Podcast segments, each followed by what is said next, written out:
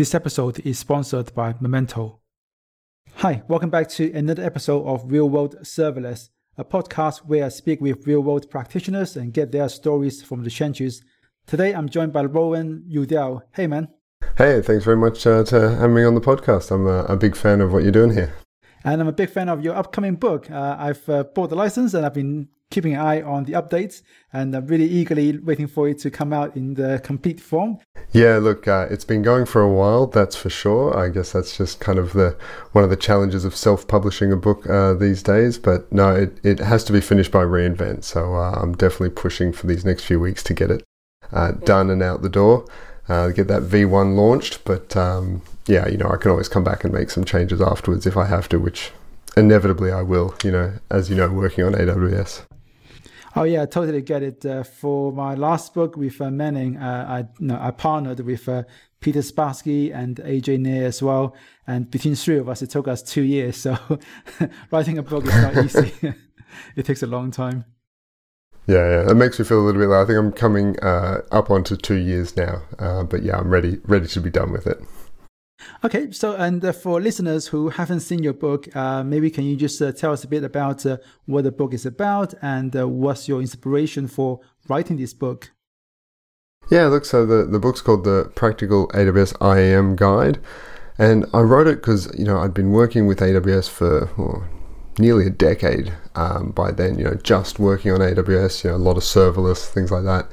And uh, I realized that I, I didn't actually know that much about IAM, and it's kind of important. It's it's kind of a big deal, especially when you know writing serverless applications where every function has a role, every role has some level of access. Uh, so it's kind of important to get it right. And I, I thought I knew about it, but I thought there might be some more to learn, and uh, there was a lot more to learn. Uh, and that's why it's still going two years on after I announced that I was going to do the book.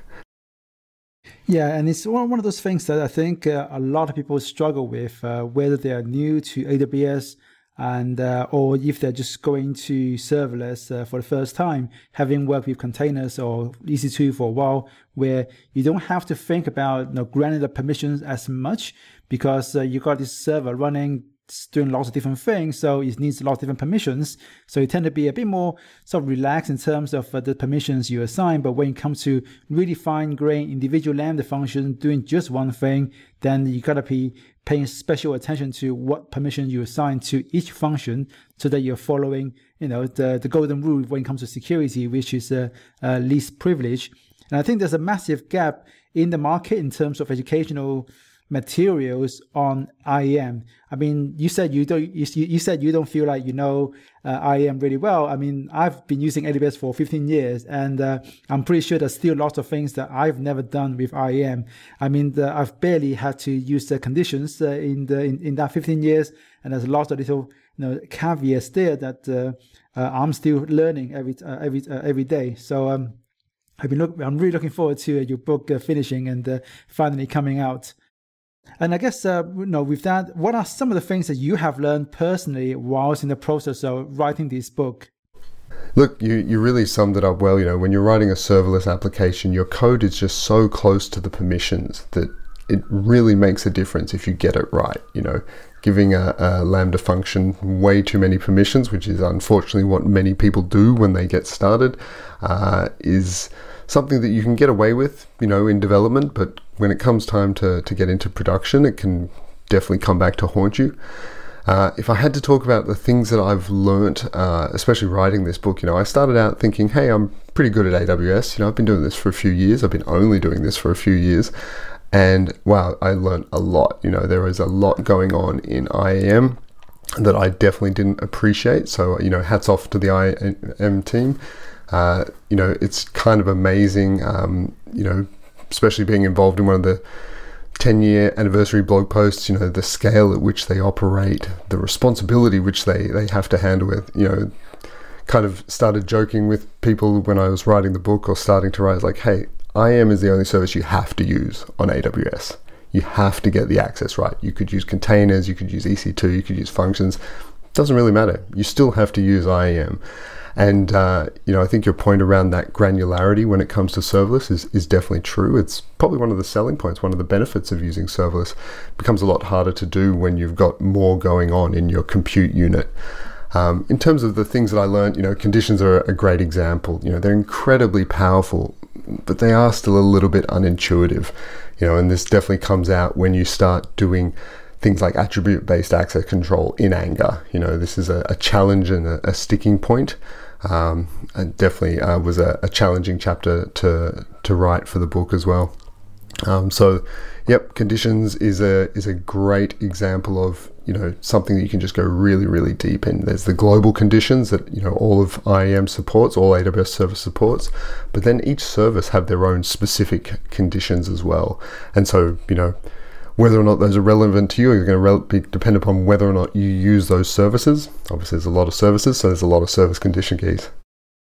Uh, yeah, so uh, about the uh, ABAC you mentioned uh, a while back, it's one of those things that's been sort of bubbling for a little while now. AWS is uh, constantly talking about it as the next generation or how do you scale permissions at the enterprise level. But it's still you know, frustrating that uh, even to today, a lot of services doesn't support it, including Lambda. I think uh, when I checked a couple weeks ago, Lambda is still not supporting attribute-based uh, uh, permissions uh, just yet. Um, I guess uh, like my question here would be, uh, when do you use ABAC versus RBAC? And are there some sort of consensus in the community around you know, what is the right thing to do here? Uh, well, maybe, actually, maybe can we start by just uh, you know, giving the, the listeners a definition for what ABAC is and how does it differ from you know, what we're used to? So, yeah, uh, definitely. How, what, how does uh, ABAC compare to RBAC? No worries, we'll explain both. So look, RBAC stands for role-based access control, and you know this is pretty much the default approach on AWS. And uh, I would say that you know you can't go too wrong using RBAC. Uh, and you know, just like we said before, all functions have a role. So guess what? By default, Lambda specifically, but even you know EC2 has instance profiles. Containers have similar things as well. Um, you know, the whole idea is that your code will assume a role, and it will use the permissions that are assigned to that role. And the nice thing about this model is, you know, it's it's kind of like putting on hats, and that's why the, the AWS icon is a little hat icon for a role. You know, you put on the hat and you do the job, you know, that you need to do. And you can change hats if you want. You don't need to be stuck within one role uh, for, you know, the entirety of your code's lifecycle. You can change that up. But what it does mean is that if you put on one hat, you can't have another hat on. You know, kind of explain it to people like, yeah, theoretically you could put two hats on, but that wouldn't look would look a bit silly. Um, so this is RBAC. So this is what most people are doing, whether they realize it or not. Or if you're not sure what you're doing, then this is what you'd be doing. Um, you know, IAM users kind of like RBAC, but you know, that's a, a, slightly separate topic. Um, the contrasting approach for that, or an alternative approach, and I think I used to think of it very much of a, as a you know RBAC versus ABAC or attribute-based access control, and it probably isn't quite so adversarial. It's probably more of a complementary approach. So ABAC or attribute based access control is where your level of permissions is determined by attributes that are part of, you know, your code's running life cycle. So, uh, you know, as an example, when you assume a role, you might have a tag set on you that says, "Hey, I'm part of this team," and the permissions that are on your uh, resources, particularly, will say, "Hey, only people that have this team can use these IAM actions on me, you know, so that might be write or update, you know, something a bit more important. Anyone else gets either no permissions or reduced permissions. So this is really powerful. Uh, it's also quite complicated and it is made somewhat more challenging by the fact that not all services or even resources within services support this, as you kind of mentioned. Lambda did get some ABAC support a few weeks or months ago now, um, so it might be worth going back and, and looking at that. Um, but I guess the, the key thing to remember for people who, you know, see that, oh, wow, this service has ABAC support now, I should totally go out and use that. And those are the ones I say, well, are you sure? Like, if you can't do what you need to do using role based access control, then sure, definitely go and look at attribute based access control. But if everything's working fine using roles, stick to roles because roles are generally more uh, simple, I would say. Uh, there's a lot less kind of combinations of, of complexities that you, you stumble over using roles because it's very clear. I have this role, I'm doing this action, um, versus attribute access control, where uh, your level of permission will change even if you maybe haven't done anything because the resource is now looking for a different attribute. Um, and so, where attribute access control makes sense is when you've got a really complicated permissions model that you need to implement. Uh, the example I went for in my book is uh, controlling access to, to S3 objects. You know, so you have to use some some service specific keys there. But this one's really good because chances are you've got a lot of objects. You know, you've got a big bucket full of thousands, tens of thousands, millions of objects potentially. Um, going through and specifying permissions based on individual objects for a specific role just isn't going to work at scale. Know, so this is a scenario where okay, these objects can be you know managed by this kind of principle, as we say in IAM. Um, you know that's where it makes sense. And if your permissions model changes, you don't need to change everything everywhere. You just change the things that have actually you know gone through that change. Um, the one of the downsides of role-based access control is that you know everything needs to be specified in that role. So you know I need to say, hey, uh, this role has access to these objects, and that just doesn't scale beyond a certain point. But you should only use ABAC if you've actually reached that point. If you haven't reached that point, then don't worry about any of this. Okay, so that's actually a little bit different from the kind of the, the examples that uh, AWS often likes to talk about, which is uh, within an organization, essentially you're replacing, you know, IAM roles for users. You're saying, you know, different teams have got uh, different permissions to different um, to different services, and you're using that to control uh, who can access uh, which resources based on the um, the tags on the user. Um, so I guess what you're saying is that you can actually use ABAC uh, with RBAC as well uh, as part of your Correct. application as opposed to just for managing user level access. Mm-hmm. Yeah, definitely. And that was a big change for me. You know, I think I even wrote a, a, a piece uh, on my blog years ago saying, hey, we shouldn't be using tags for, for access control.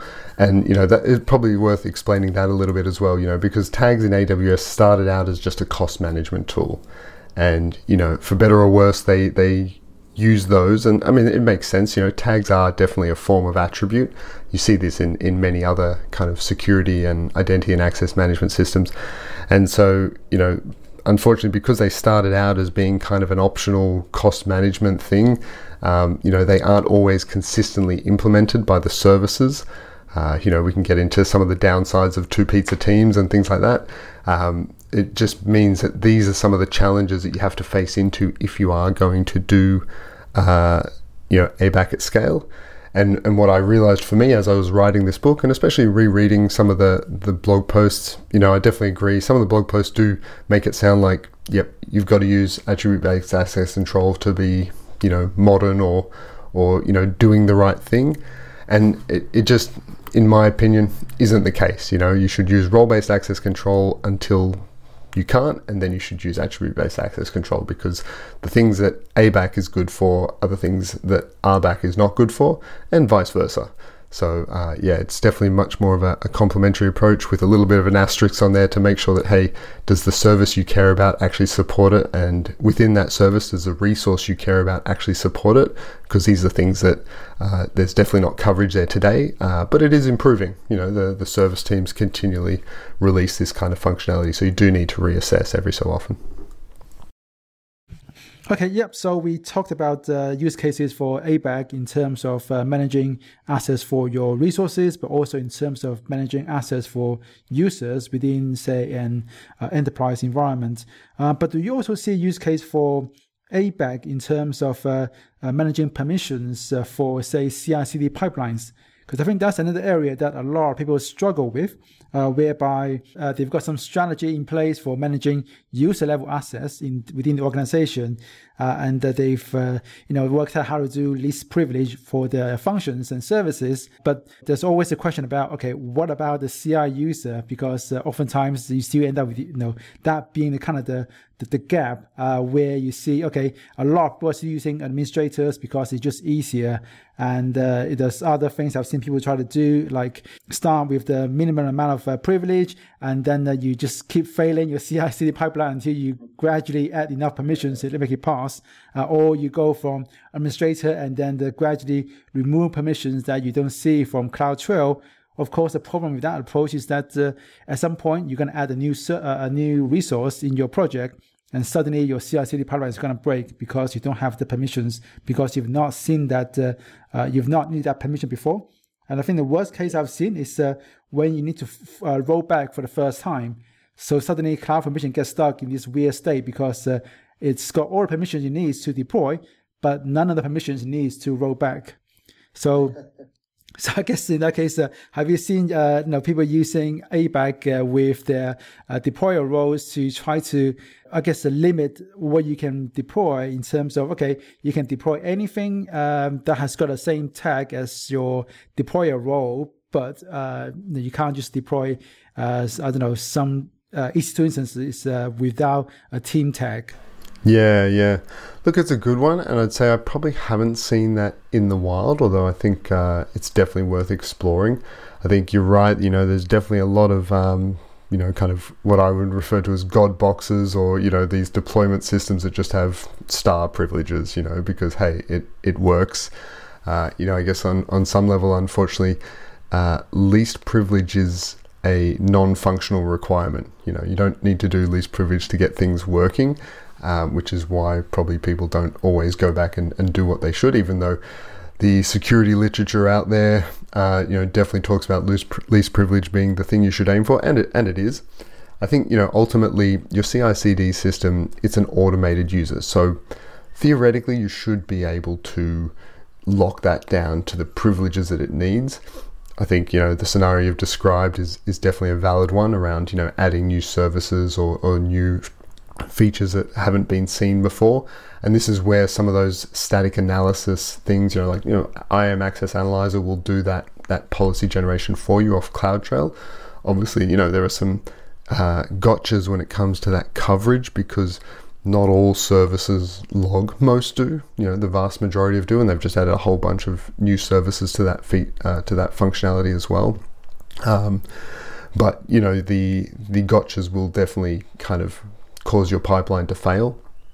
Uh, I think you know the scenario you've described where you're using those tag based controls to do those deployments could work today uh, it's just that it's only for that limited subset of services that do support those tags and, and those particular conditions. So I think what you find in the real world is you very quickly, you know, get out of that um, supported service area, and that's where you have to fall back to that role-based access control. And you know that's where, as much as possible, you know, when it comes to your production environment, um, you should be trying to do that analysis or you know get those policies down to that that lower level.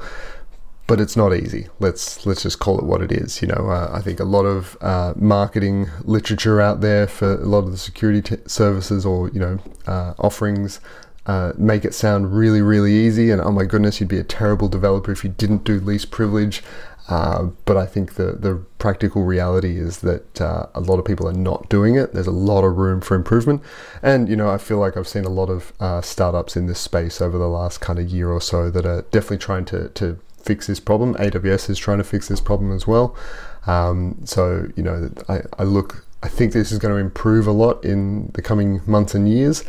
Uh, but we're not there yet. You know, it's still a challenge, and it's still something that uh, a lot of teams struggle to do in, in the real world, from what I see.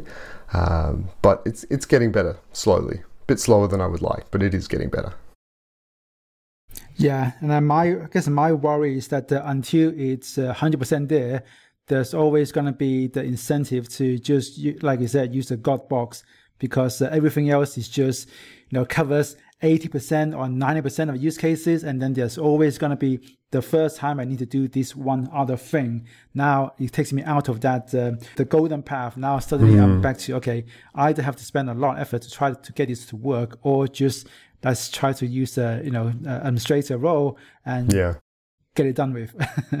That's the problem. Unfortunately, with, you know, the whole term least privilege, until you get to that actual least, it's not least privilege, you know. So it might be it might be good, but it's not least privilege. You know, by by definition, it's a very very high bar to try and reach. So you know that's where I'd say in in the you know the teams that I've seen out there doing things successfully, it's probably the 80-20 rule. You know, you you probably um, have to get as, as close as you can practically without spending your entire time doing this and just worrying about permissions because you know the part of the reason why we do serverless and why we, you know, move towards this model is that hey, I want to spend more time writing, you know, application business code that you know code that's going to solve business problems not just wrangling with my security system again. Um, you know and so that's uh, it's a bit of a balancing point and uh, i think you can definitely overdo it uh, especially in some larger organizations where you have a security team that just says no and uh, you know just keeps knocking people back because it's not least privilege it's not least privilege. Um, i don't think that's practical either. I don't think that's valuable. You know i think there's a there's definitely a a happy middle ground there where yes you should spend some time on your security you know because it's a it's a good reason. It limits the blast radius of you know things going wrong. And that applies not only to you know say malicious actors but also to your own code. You know if your own code does something that maybe you didn't intend it to do um, using your permissions appropriately uh, can definitely protect you from some of those things Database caching is a powerful tool. It makes your application faster, more durable, and improves your uptime. But it usually involves a lot of manual configurations, which can be painful. Momento's serverless caching is different. You can unlock all the benefits of database caching without any of the operational headaches. It works at any scale, and its pay per use pricing model means you don't have to waste money to over provision for peak traffic. It's easy and free to get started. Visit gomomento.co slash real world to try it out. That's go M-O-M-E-N-T-O dot C-O slash real world. The link is also in the description below. Now back to the podcast. So you touch on some um, third-party vendors that can do some of this uh, analysis and automation. Um, so can we maybe you know, give us some ideas uh, in terms of uh, which vendors uh, we should be looking at? Uh, any sort of open source tools out there that can do this kind of analysis, as well as uh, you know first party AWS services that can make this uh, process of working out what is the least privilege you need easier. Yeah, look, so unfortunately, I haven't written that chapter in the book. That's the, the next and last chapter. I've got a very, very long laundry list of, of tools and services that I, I need to go through. Look, I think, you know, if you're, if you're in AWS, you should definitely start with IAM Access Analyzer. Uh, you know, Access Analyzer has, actually has kind of three main areas of, of functionality, and one of them is policy generation based on CloudTrail logs. So, um, this is a really good starting point just don't think that it's going to be your your ending point. Um, although maybe maybe it's good enough um, for for what you're doing. Although I think what you'll find, you know, as an example, Access Analyzer might look at your CloudTrail logs and say, "Hey, look, um, you know, I can see you're using S3. Let's get some S3 access." But unless you've turned on things like the data events, which also produces a lot more information in your CloudTrail logs, you know, it's not going to necessarily know that you need, you know, um, get object on this thing and, and update object on the other on some other object and things like that. So again, it's it's a good starting point. It'll give you a a view as to okay, I need to think about S3 access for my application. Um, but you know, it's it's there in your environment now. You can run, um, you know, policy generation based on a, a period of time. You know, seven days, thirty days, whatever you want. Um, so that's a really good starting point because it's just there and it doesn't cost you anything. You know, it's a it's a free service from, from AWS. There is some limits on concurrency and, and you know just how much you can use it, but uh, it is there ready to go.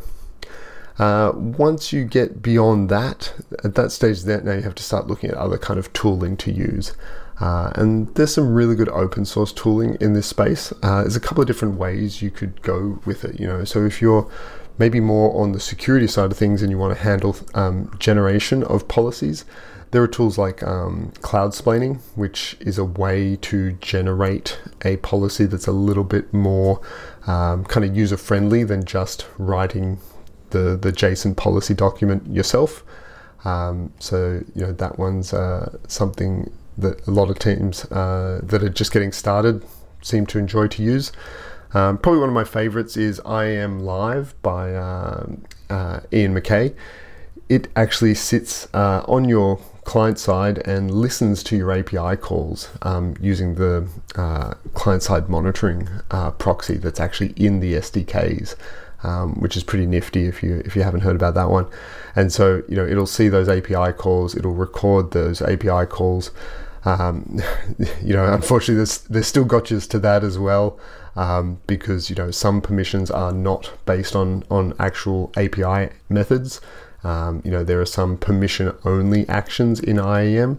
Uh, IAM pass role is a probably the most common example of that. Um, so you know, there's still going to be these things that you need to massage. That you know, if it's the first time you're seeing an, an IAM pass role error message, it can be very very confusing. Uh, once you've seen it a few times, you start to rec- recognize it. Um, and you know, beyond the open source tooling, and there's there's a bunch more as well. I feel like you know we're just starting to see a, a lot of um, startups coming up in this place now. I haven't had a chance to use many of them. Um, you know, although I have a few of them that have reached out to me to to give their their offerings a go. So um, I'm, I'm hoping to probably do some more blog posts about this in the not too distant future. You know, to kind of help people navigate all these different options. Um, you know, usually at that stage, you now then have to start worrying about a lot of other systems as well. That you know, okay, where what does this impact? You know, are there other clouds involved? Things like that. So. Um, for now, I'm focusing on the AWS tools and the open source tools that are focused on AWS. Yeah, I'm a big fan of uh, Ian Mckay's uh, stuff. He's uh, he's writing as well as the, the uh, role, so um, live uh, stuff he's doing as well. Yeah, his um his permissions cloud reference, permissions.cloud reference is a, a fantastic resource. I, I probably have that open in the background all the time. You know, it's a, a way to navigate. I think he has even the other clouds up there now, but you know, in particular the AWS uh, IAM documentation. You know, you can just search for, hey, I've got this action or this service for this service. What are valid actions? What conditions can I use? Uh, you know, he makes it really easy to, to navigate these um, the the documentation that you know in, in classic AWS style that the all of the information is there in, in the AWS documentation, but finding it is probably the the bigger challenge. Uh, and he has a nice little graph of, of all the IAM actions, and particularly around this time of year, you know, before reInvent or as reInvent comes, uh, you know, that number is just jumping up every couple of days, uh, you know, with new services, new features, uh, things like that. Yeah, and uh, I think a lot of time you can also guess uh, what features are coming up by the IAM permissions that they release ahead of those feature launch as well, especially around this time. Yeah, yeah. Actually, that reminds me. One of my other favorite projects uh, is by Aidan Steele. It's called trackiam. It's it's a GitHub repo, and so he's constantly checking uh, all of those. So by by following that on GitHub, you can actually see uh, when those features drop. Uh, because obviously AWS has to release the functionality before they release the blog post announcing it. Otherwise, you know, it wouldn't work for all the people that are, are reading it and trying it. So especially around this time of year, you know, the couple of weeks leading up to reInvent, I like to, to check that in the morning to see uh, what features and, and services I can expect to see on the AWS blog uh, that day. Uh, and it, it definitely gets um, busy, busy around this time of year. So you'll find the links to those uh, couple of projects uh, that we just talked about in the show notes below. Um, I remember back in the day when um, I think uh, who said uh, there's uh, there's a, there's a couple of companies uh, in the based in Israel that was focusing on security, and they all provided some capabilities of monitoring your applications access, and then use that to generate IAM permissions for you. But I think uh, pretty much all of them has been bought by some other company, so I'm not sure what's yeah. happened with those uh, offerings uh, since they've yeah. been sort of taken out of the market. That's it. That's it. That's why I'm hesitant to kind of give specific names now because it is a, a rapidly evolving landscape. Some of them are just launching, you know, with the full features to come soon. Um, and yeah, a, a, big number of them were definitely kind of swallowed up by some of the bigger names. Uh, and yeah, it's it's hard to keep up sometimes. I think it just shows, you know, the the challenges that uh, developers and you know engineers are facing in this space. That you know, so many people have. Uh, you know decided to tackle this problem and, and yeah mo- it feels like most of them are coming out of of Israel as well I guess they've got uh, a very security mindset there and and a lot of uh, technical capability and yeah it's uh, it's it's an interesting space because like I said every every team has this problem whether or not they they realize it you know and they they might not realize it they might just be going along with um, admin access everywhere just just uh, privileges and look, I, I, hope that works for them. Uh, it just means that if something goes wrong, it's it's going to go wrong in a big way. So uh, it's it's definitely an area that I think the vast majority of, of developers, companies out there can can do with a bit of improvement. Um, you know, that's one of the reasons why I decided to write the book. Okay, so I guess uh, one last question: um, What are some of the biggest mistakes you've seen companies or people make when it comes to IAM and managing permissions? Yeah. Um, so look, we, have touched on a few here. You know, using using admin everywhere is is probably the first and, and worst challenge. Uh, look, and the reality is people are not helped by a lot of the the examples out there. You know, a lot of developers are just trying to do their job, uh, and the AWS documentation is guilty of this as well, where it's like, hey, create an admin role, do the thing, um, you know, otherwise, and you know, you can see why they would do that because otherwise they'd have to uh, a document longer than their how-to guide on this new service, uh, all just about configuring the appropriate permissions.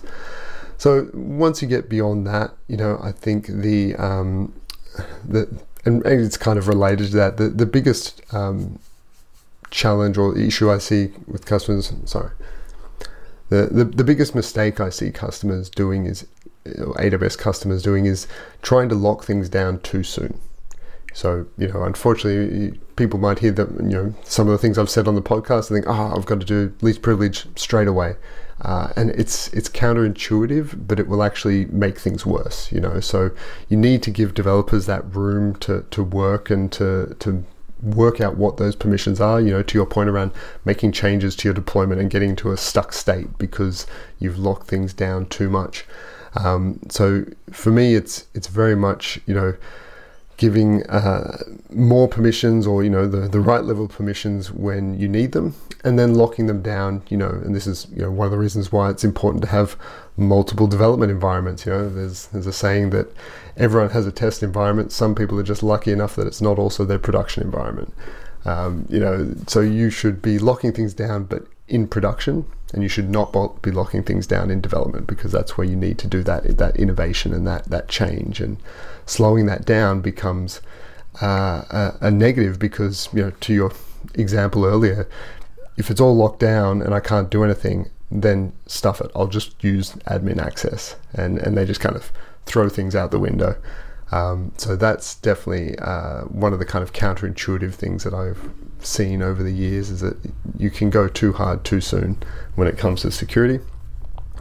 Um, I think the other thing is, is probably just a lot of kind of uh, AWS managed services are, are, great, and I definitely think you should use them for people. Um, you know, because it, it basically allows you to, you know, give someone permissions that are focused towards a service or a particular activity, you know, so it might be full access or it might be not full access, read only as an example. Um, when you start applying those to machine users, you know, like CI/CD pipelines, look, it might be better than using admin access, uh, but it's it's not ideal just because there is a very big blast radius associated with them. Um, so that's one thing that I think uh, I'd like to see kind of more consistently used out there. Um, so really interesting to hear your your, your point there about uh, locking things down too early is actually uh, anti-pattern. It kind of reminds me of the whole thing that uh, Apple has been pushing for the last uh, I don't know couple of versions of iPhones. First, uh, use your use your fingerprint to unlock your phone, and then just use your face which uh, a lot of people say is less secure. People can just you know, take your take a thumb and open your phone, or they can just stick in your face and unlock your phone. Uh, until you realize, uh, well, the reason why they do that is because something like forty percent of the iPhone users don't don't set a password. Uh, because that's too much of friction to users. So when security is hard, people just just don't do it. So providing an easier, less uh, frictionless uh, security mechanism that may be less secure would be a net gain that effect because it encourage more people to do you know, uh, like lower level security versus uh, uh, all or nothing. So I think uh, that actually is a really, really good point. And I think sometimes, well, I've seen customers do that already. That uh, you know they try to be too um, too uh, too restrictive in terms of uh, security, and and it just pushes developer to do even worse things. Yeah, definitely. I mean, that's that's exactly kind of what I've seen, and you know, it's as I've kind of you know built up this uh, approach. You know, it's it, it does kind of make sense because it gives them an area in which they can learn more about IAM, and then as they learn about it, they feel more comfortable, and they feel more comfortable doing it and actually doing that least privilege eventually. It's just if you ask them to do it on day one and now they can't ship any code, well, that's that's going to be an issue. And I know, as I said, the last question, but I actually want to follow up with another question that based on what you said. Uh, another thing uh, in terms of you know locking down environments, production is where you want to lock things down. Uh, you don't want to give developers or anybody um, right permission into your production account. But what do you do normally uh, when, say, there's an emergency, something's uh, broken, uh, you can't just uh, you know figure out, uh, uh, or you can't rely on other automated processes to you know fix the problem. You have to go in there and just manually change some settings to get you through this this problem.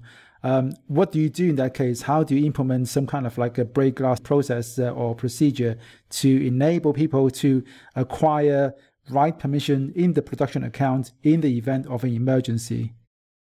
Yeah, good question. So look, I think the, the, the shortest part of the answer is, is using those AWS managed services. So those AWS managed services are appropriate for human access because they give you certain levels of access. And um, you can see this actually in that trackiam project that we talked about earlier, um, where it will give you access that's tailored towards the service and a particular activity and it will apply to all resources. Um, you know that's the downside of managed services is that because they're pre-generated, they're already in your AWS account before you do anything. Uh, they have a resource of star, which just means they, they work on any resource, so it doesn't really matter what it is.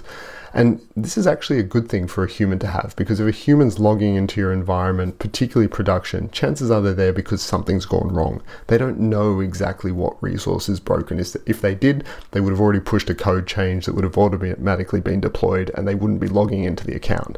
So giving them that level of access is actually a good thing.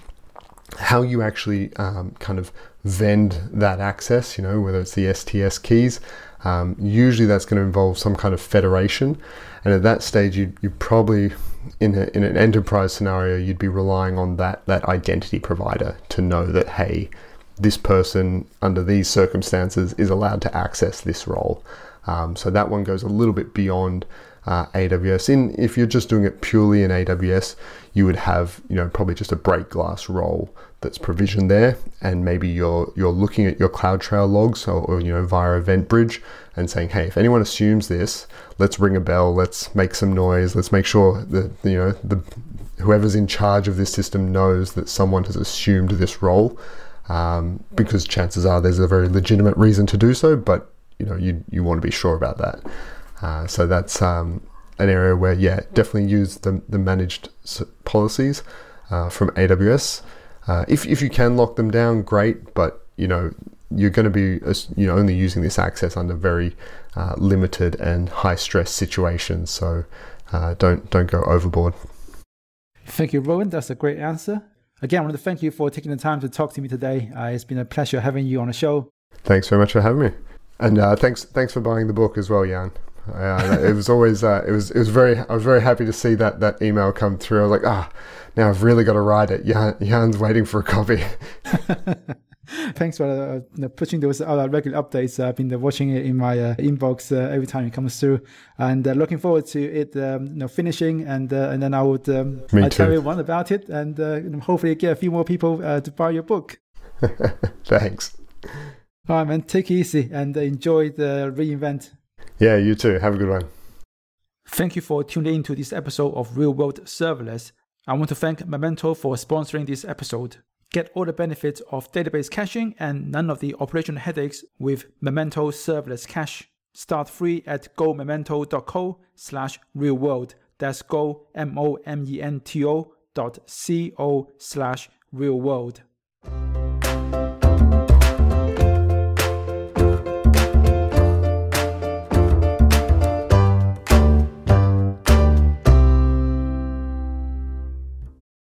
So that's it for another episode of Real World Serverless. To access the show notes, please go to realworldserverless.com. If you want to learn how to build production ready serverless applications, please check out my upcoming courses at productionreadyserverless.com.